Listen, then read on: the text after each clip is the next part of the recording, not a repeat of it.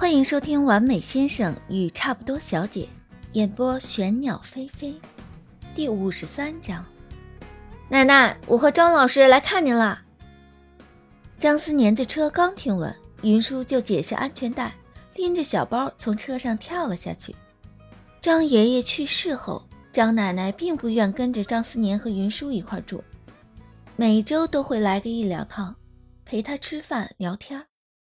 张奶奶走了出来，手在围裙上擦了擦，满脸的皱褶里都带着笑意，冲云舒招手：“小叔来了，快进来。”张思年停好车，迈步上前：“奶奶，哎，快进来吧。”张奶奶将院子里收拾的还和原来一样干净，蔬果长势喜人。云舒一进门就直奔房子后头的小花园。他之前来的时候，跟着张奶奶在院子里撒了一小片白菜的种子，每次过来都要看它长得怎么样。那片白菜长得格外好，很快就冒出了小芽，绿油油的，颇为喜人。云舒看着它一点点长大，摸着嫩绿的叶子，为此还动过要在两人院子里开片菜地的想法。这样要青菜的时候，就可以像张奶奶一样，在院子里直接摘两颗。这想法最终被张思年无情地否决了。一来，院子里的花草植被都是当时装修时请园艺师设计种植的，种的不是名贵植物，但搭配的都很和谐。开片菜地太破坏整体美感。二来，云舒实在不像那个能打理菜园子的人，现在兴致冲冲地去弄。等兴致下去，撒手不管了，那菜地八成还是要他来打理的。云舒为此还闷闷不乐，咬了他一口。他哄了好几天，才将云舒这不靠谱的想法打消了。张思年帮坐在屋里的奶奶包豆子，目光却落在了院子里的云舒身上。云舒正蹲在地上，顶着中午的大太阳，拿着个勺子，神情认真严肃地给小白菜浇水。一边浇水，一边用指尖摸绿油油的小叶子，一颗一颗挨着浇完，才直起身子跺了跺脚，抹了把额头上的汗。见他拎着小桶准备回来了，张思年不动声色地收回了目光，唇角向上勾了勾，低头继续包豆子。张奶奶从厨房里出来，坐下来同他一起包，问道。最近和小叔没什么问题吧？张思年神色不变，只是包豆子的动作一致。您怎么这么问？哼，你们俩呀，也就能瞒得了你那迟钝的爷爷。之前应该是为了哄爷爷假结婚的吧？张思年轻咳一声：“ 您看出来了，女人总是敏锐些。你们俩之前是领了证。”不办婚礼也就算了，但连个结婚戒指都没有，你也没去见过那边的长辈，两家人也没正式见过，礼金都没定，哪像正儿八经结婚的样子呀？而且你爸妈上次回来也不像把小叔当成儿媳妇的样子。你爷爷当时身体也不好，你们愿意哄他，让他没有遗憾的走，我也就跟着装聋作哑。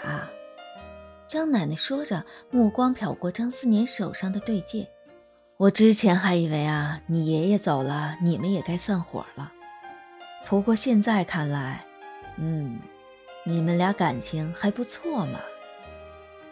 于叔拎着小塑料桶从院子里跑了进来，脸上带着红晕，笑得灿烂。在说什么呢？张思年拍了拍手。从一旁抽出纸巾，替他将额头上那一层薄汗擦去。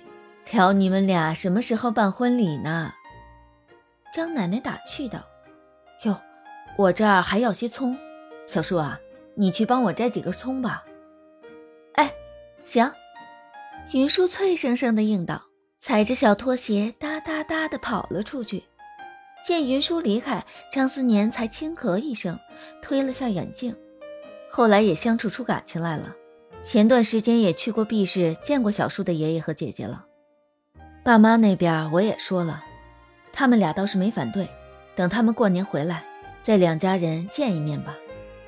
张奶奶点点头，决定认真在一起了，就好好对小叔，知道吗？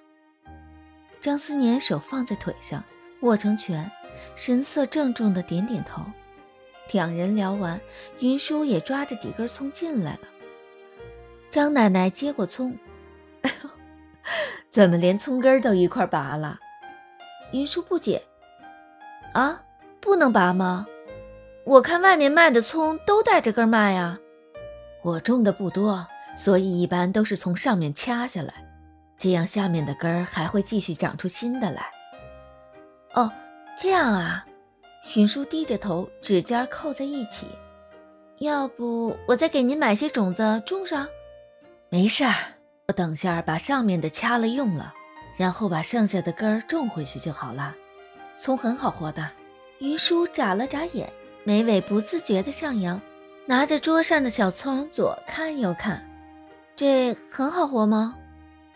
张思年看他这神态，突然明白了云舒的想法，有些无奈的抚额：“是啊，把根埋进土里，浇点水就能活，随便种墙角或者找个花盆就好。”云舒抓着几根水嫩的小葱，看向张思年，眼睛眨呀眨的。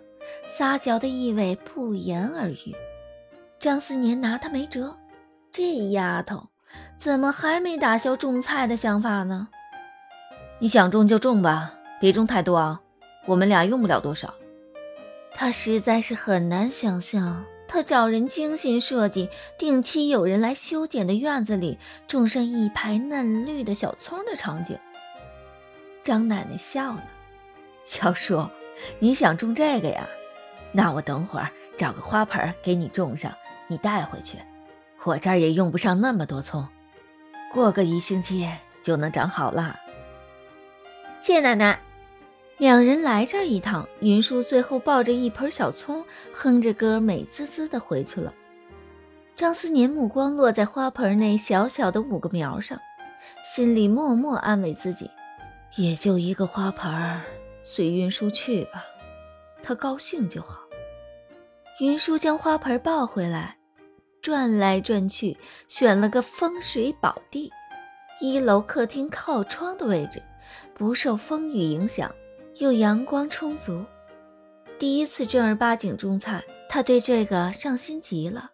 第二天早上一下楼，就惦记着去给那五根小葱浇水，还穿着睡衣就跑了下来。蹲在花盆前面，眼弯成了一个灿烂的弧度，然后拿着手比划，声音带着惊喜：“ 居然一晚上长了这么多啊！”然后坐在一旁查如何养葱。张思年听着他在一旁念念叨叨：“十点前浇水，定期追肥。”笑着摇摇头，低下头去切菜。种就种吧。多点生活气息也挺好的。张思年万万没想到，这几颗不起眼的葱居然会影响他的生活质量。比如说今天，难得他空闲的周末上午，阳光暖洋洋的，云舒懒洋洋地瘫在沙发上看国外的脱口秀节目，不时抱着抱枕发出一阵笑声。他将松饼烤好。装在小碟子里，喂到他的嘴边。云舒眼光没有移开，直接张嘴咬了下去。松饼有些大，张思年坐在一旁，看他像小仓鼠一样吃完一口，再拿着剩下的继续喂到他的嘴边。喂到最后就一点儿了，云舒目光还在视频上，下意识的一咬，正好咬到了张思年的指尖。指尖传来的温热，带着一些酥麻的触感。云舒大概没有反应过来，含着他的指尖抬头看他，他喉结上下滑动一下。云舒那丫头竟然眼睛弯了弯，舌尖迅速的在他指尖一卷，又湿又热，接着又马上松开，满眼无辜的看着他，好像什么都没有发生。张思年目光沉了沉。难得悠闲的周末，不做点什么太浪费了。他伸手合上放在茶几上的 iPad，将云舒抱在腿上，深深的吻她。吻到深情处，他脑子里只剩下到底上楼还是就在沙发上这两个想法时，云舒却吻到一半，张开他，从他身上跳下来。浇水要在十点钟前浇，我先去浇水了。张思年近乎耐着性子看着云舒拿着小碗，装点水，给那五颗绿油油的小葱浇了水，然后跑回来抱住他的腰。讨好的蹭了蹭，张思年在他唇上重重的咬了一下，一声不吭将人抱起上楼，将人甩在了大床上，以身体力行告诉这没心没肺的小云朵小朋友，在夫妻生活时候思想不集中到底是什么下场。张思年忙了快一周，真下嘴了，哪有那么容易就放过他？结束时，云舒靠在张思年怀里抱怨道：“我不是就去浇了个水吗？”不说这话还好些，一提这茬，张思年眸色一暗：“你再提浇水试试。”折腾了一上午，两人最后有些懒洋洋地抱在一起。张思年替云舒按摩：“你大四就没什么安排吗？”云舒最近就开了几次视频直播，其他时间都在逗狗养葱，实在是太闲了些。不就正常上课，然后写毕业论文吗？我记得你们不是要毕业实习吗？啊，那个呀，李卫那边给我盖个章就好了。那个脱口秀综艺第三季档期定了，在寒假，我是常驻 cast。之前云舒录的那期在暑期时播出去了，反响不错，好评度很高。不过他那时忙着和张思年腻腻歪歪谈恋爱呢，连自己正常的脱口秀视频都得为谈恋爱让步。网上什么评论都是李卫后期告诉他的。张思年叹了口气，啊，那这学期来我公司实习，啊？张思年也没打算和他商量，直接拍板。我看你啊，最近是挺闲的，正好教你些公司实际管理的事。云舒刚从刚才场景中抽离出来的脑子一片空白，他想到张思年办公室里那看起来比书房大的书桌，身子不禁一颤。这实习不会变成激情办公室 AVI 吧？